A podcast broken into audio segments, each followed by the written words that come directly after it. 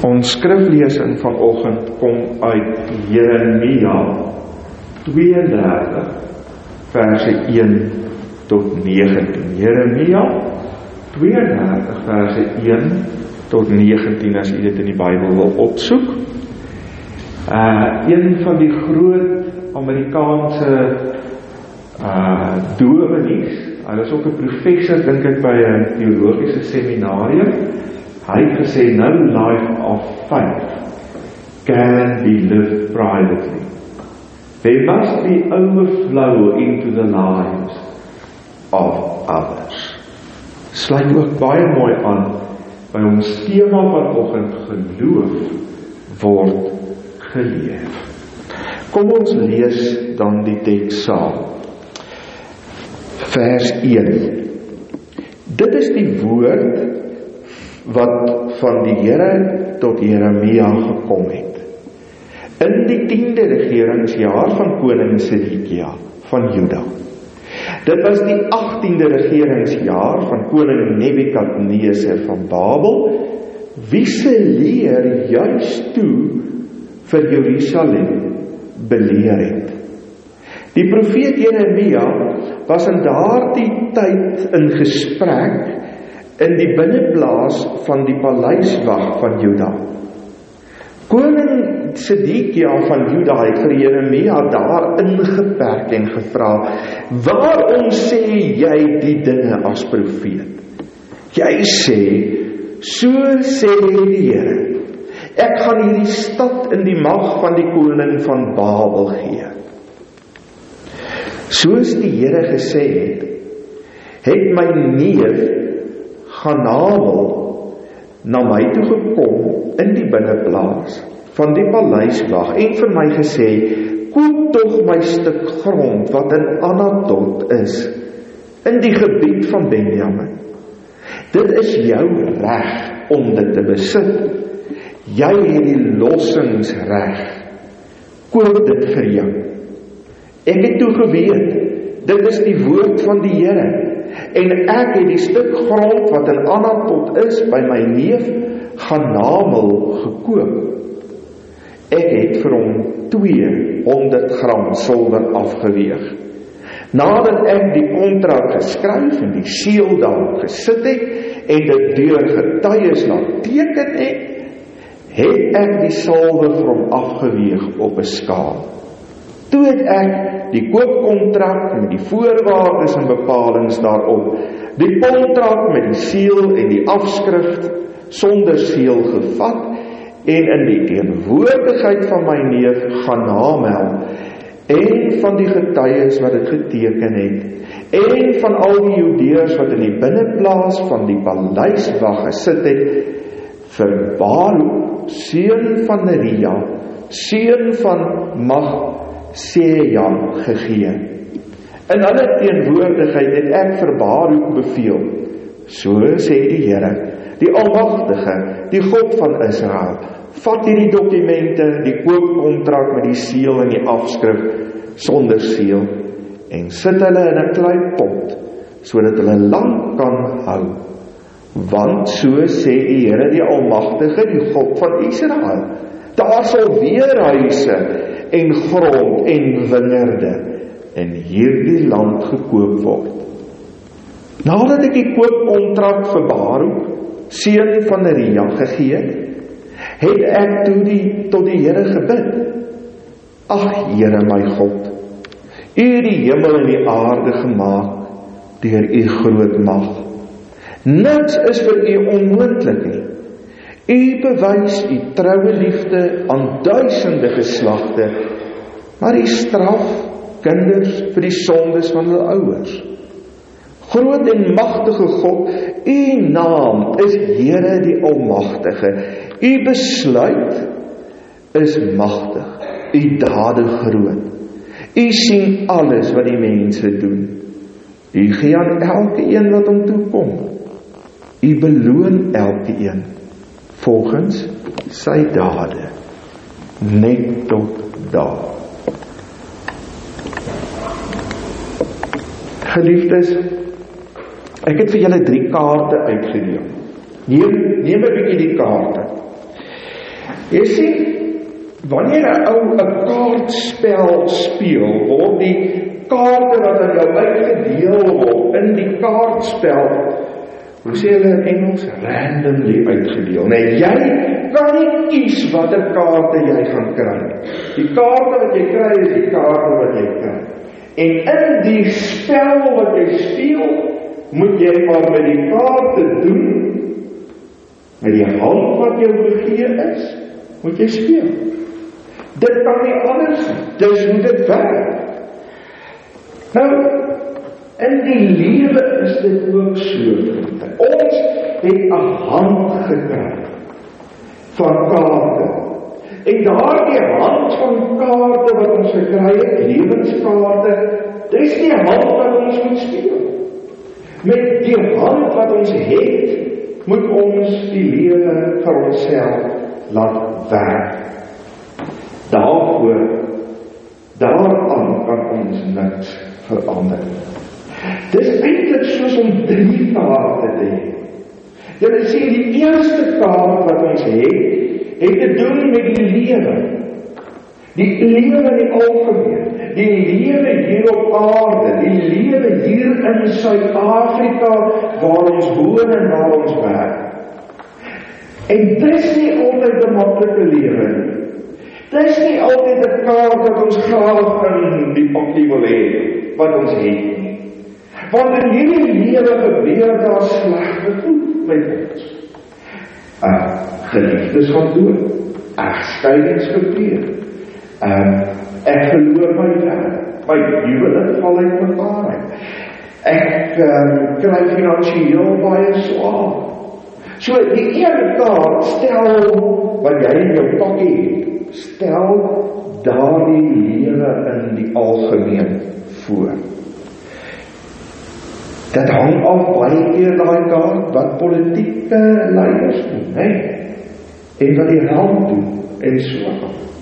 Maar daar is ook 'n tweede kaart. En die tweede kaart is meer persoonlik. Dit het meer te doen met wat in jou eie persoonlike klein ou wêreldjie aangaan. Die geluk of die ongeluk, die vreugde of die of die hartseer wat jy in jou lewe beleef. Nou die derde een, meeste van julle het 'n eis gekry. Maar baie ander het, het drie kaarte gekry wat nou nie eis ingegaan het nie. Jy van die hoogste kaart in jou pakkie. Want hierdie hoogste kaart, hierdie eis wat jy het, is die wenkaart in die lewe.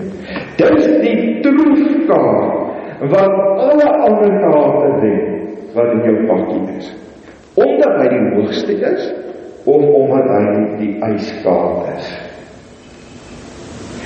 Ongelukkig leef ons in 'n lewe as gevolg daarvan die hartseer wat ons ons eie lewe beleef of die vreeslike gebeure in in in die wêreld of in ons land dat mense partykeer hierdie paal hierdie troefpaal laat val. En al wat hulle dan in hulle hande het is die twee ander kante waarmee hulle dan die lewe probeer sin en met die lewe iets probeer doen. En dan gebeur dit vriende dat mense dikwels dan net op hierdie twee kaarte bly fokus in hulle lewe. Op die hartseer en die negatiewe, die slegte en die seer en die pyn wat dit vir ons bring. Nou Jeremia sê hy het ook 'n hand met drie kaarte gekry. Trouwens sê hy die hele Israel het eintlik ook 'n hand met kaarte gekry. En dis 'n hand wat hulle moet speel. Jy het nie 'n keuse nie. Met daai hand moet jy iets doen. Wil Jeremia vir die ouens sê. Dan as ons net 'n bietjie gaan kyk na die profeet Jeremia, Hy is nogal 'n baie interessante karakter. Hy is die ene wat ook die klaagliedere geskryf het. Dit klink vir my asof hy maar 'n ou kermpop kon gelees het. Dat die lewe partykeer op sy skouers baie swaar gedruk het en dat hy baie swaar gekry het. En baie ouens sou sê, ons sien dit ook in die teks wat ons gelees het, verseker het Sidikia dit vir hom gesê, jy is 'n doemproef. Jy sien dit altyd die negatiewe in die lewe raak. Jy sien nie die volle prentjie Maar weet jy dis baie interessant. Vir 40 jaar vir 40 jaar het Sedekia, ag het, het Jeremia, die konings van Israel onder wie hy gedien het, elke een van hulle gesê: "Hier kom moeilikheid. Julle moet regmaak, julle moet julle sake in orde kry. Hier kom moeilikheid." groot moeilikheid. En het Israel geluister? Nee. Hulle het maar net aangegaan want ou Jeremia was dan so negatief en Jeremia is so 'n groot doemprofeet. En terwyl hierdie teks homself afspeel op daai oomblik is die hele Jerusalem beleer. Die Babiloniërs het reg rondom die stad hulle soldate opgestel. Niemand kon uit of in die stad inkom nie. Daar kon nie kos ingekom het nie en daar kon ook nie enigiets uitgegaan nie. Nou kan jy dink hoe moeilik dit moes gewees het vir die ouens in Jerusalem. Al die kos word geransoneer, daar word mooi gewerk met die water, Want hier is 'n kans dat ons uiteindelik almal hier kan doodgaan. En om alles nog erger te maak, is Jeremia onder huisarrest. Oor al die lelike goed wat hy na mening van Sedekia kwyt geraak het. Hy mag nêrens omtrent heen gaan nie. Hy moet net daar wees en doen wat die koning vir hom sê. Nou binnekort sal Jerusalem val. Trouwens, 'n kort rukkie nadat hierdie gebeure waar Jeremia die grond in Anatot gekoop het, klaar is, het Jerusalem geval. En is Jerusalem met die tempel en alles tot grond toe plat gemaak. En dis in hierdie tyd, vriende, met hierdie agtergrond, met hierdie absolute negatiewe vooruitsigte dat Jeremia 'n stuk grond koop. Dit klink nie slim nie. Een van ons sou in sulke omstandighede dit nog oorweeg het eers om nou 'n plaas te gaan koop nie. Sou ons. Nie as ons weet dat die regering hierdie grond kan wegvat nie, nee. Dit is net dom. Hoekom sou jy dit wil doen?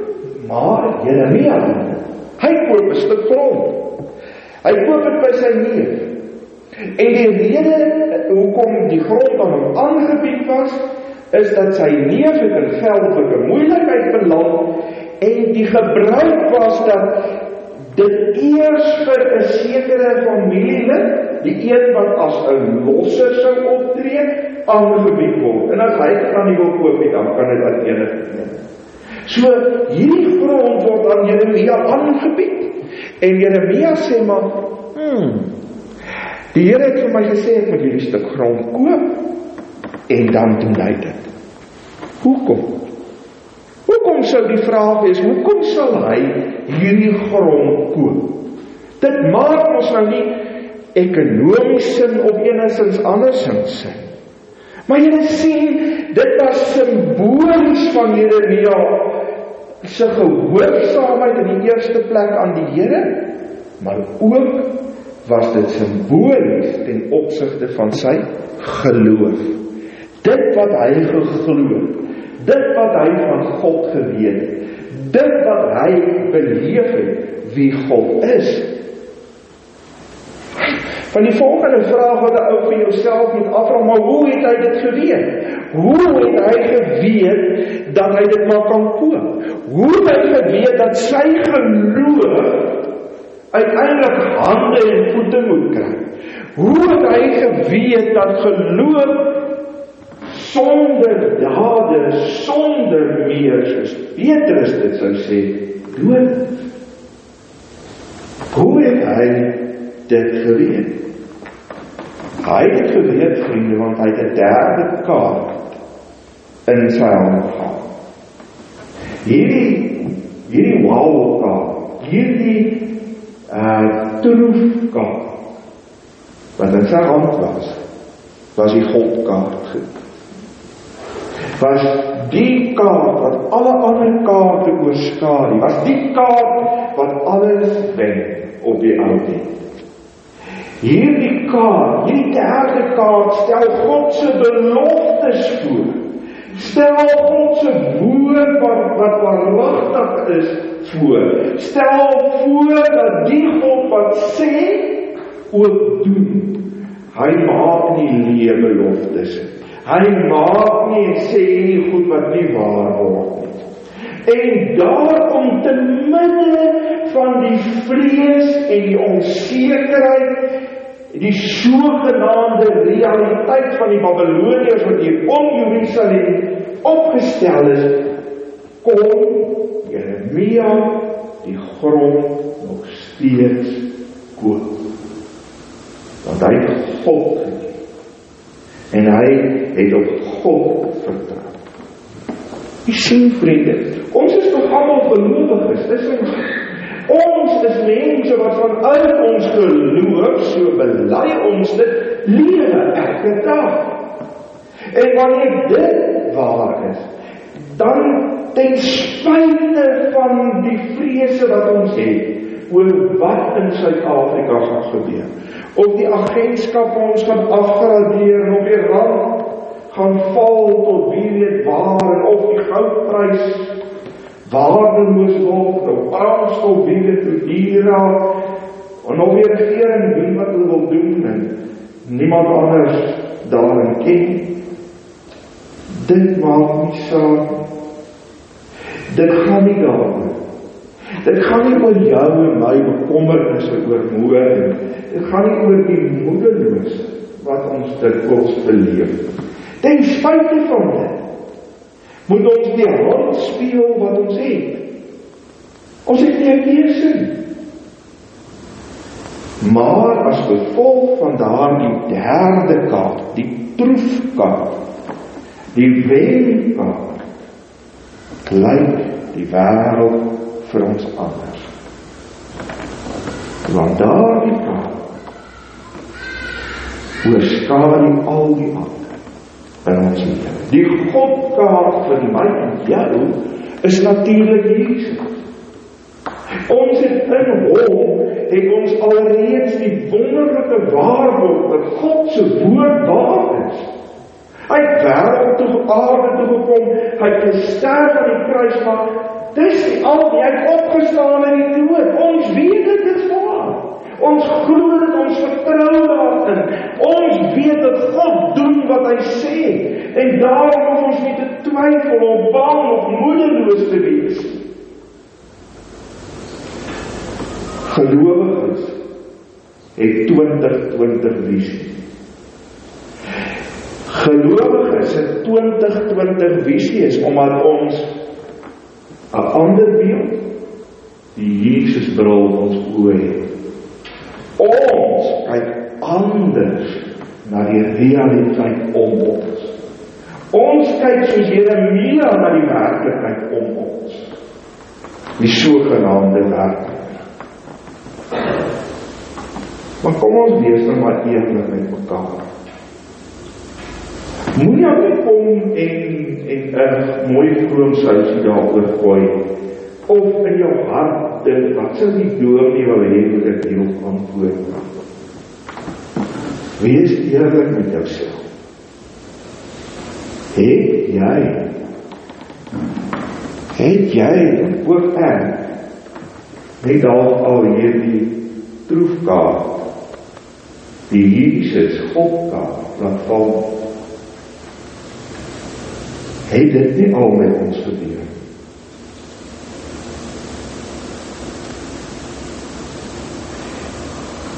Vriende, nie die DA, nie die ANC nie, burgerskap in 'n ander land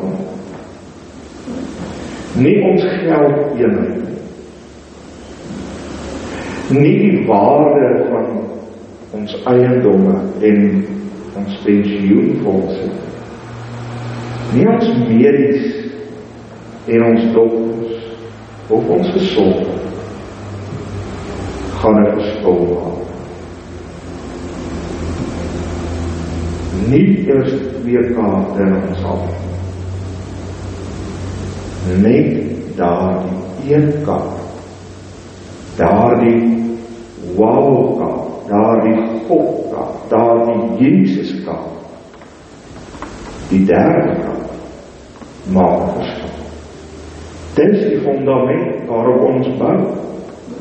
Ons geloof moet en kan daarom ook soos 'n Jeremia se lees.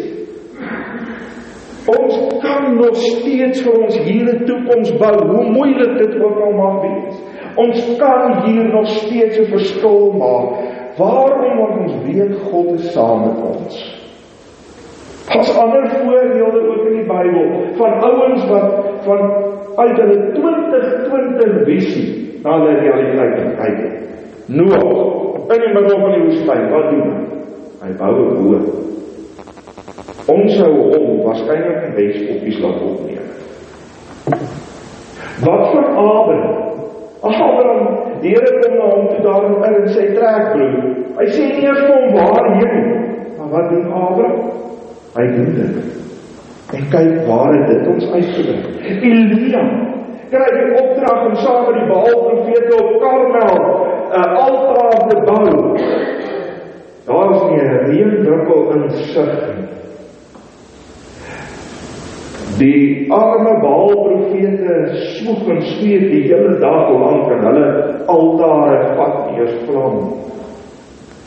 En dan Elisa hy gooi nog water oor sy altaar. Sou hom ook net opneem en waarskynlik gesterf het. Maar die volgende oomblik het sy altaar gebrand. Hulle kyk anders na die wêreld. Daar is 'n dominee in Amerika gewees, Tony Kompala. Hy vertel die verhaal dat op een goeie Vrydag hulle was seker so 10 dominees wat die een na die ander wat in die erediens daai dag 'n boodskap moes gee. Jong, en hy het so geluister na almal se boodskap en hy was die tweede laaste. En hy was nogal sê hy tjaf op homself dat dit nou 'n goeie boodskap was. En die ou net na hom was 'n ou oomie al afgetree. Hy het so by homself gedink, o, Heer. Hier is dit weer maar wat wag om te gebeur. En toe het daai dominee begin preek. En elke keer hier so deur deur die prediker het hy dan hierdie volgende frase gesê. Eers sag en dan al hoe harder en harder het gesê it is Friday but Sunday is coming. En dan dan weer 'n enige preek en dan sê hy, "It 'n bietjie harder, it is Friday and Sunday is coming." En toe heel op die einde van sy preek skree hy kliphard uit, "It is Friday." Toe skree die hele gemeente terug, "And Sunday is coming." Vriende, it is Friday wat soms kan van Jesus het opgestaan. 'n Ander 'n Deense dominee het weer gesê, sy naam was Kierk gegaan. Hy het gesê van is sickness unto death. Ou Viktor Frankl het tydens die daar in Auschwitz In die Tweede Wêreldoorlog het hy mense baie mooi weer gekyk en, en hy het gesê die ouens wat ehm um, hoop verloor het. Die ouens wat nie meer gedroom het oor môre nie, is die ouens wat gou dood is. Hy sê maar daai ouens, daai ouens wat ten spyte van hulle omstandighede planne begin maak het om na die oorlog, na hulle vrygelaat is, weer nuwe besighede te begin en 'n toekoms te hê. Hulle het die oorlog oorleef. Hulle het Auschwitz oorleef. Dan was daar Ruben Alves, 'n Suid-Afrikaner wat gesê het die lewe is soos 'n dans. Hope is here in the melody of the future. Faith is to dance to eat today. Hoor mooi. Hope is hearing the melody of the future. Faith, geloof, is om vandag op daardie wyse van die toekoms te dans. Terug by die kaarte. Ons het drie kaarte gekry. Ons moet die hand speel wat ons het. Watter kaart gaan jy speel? En gaan ek speel? Amen.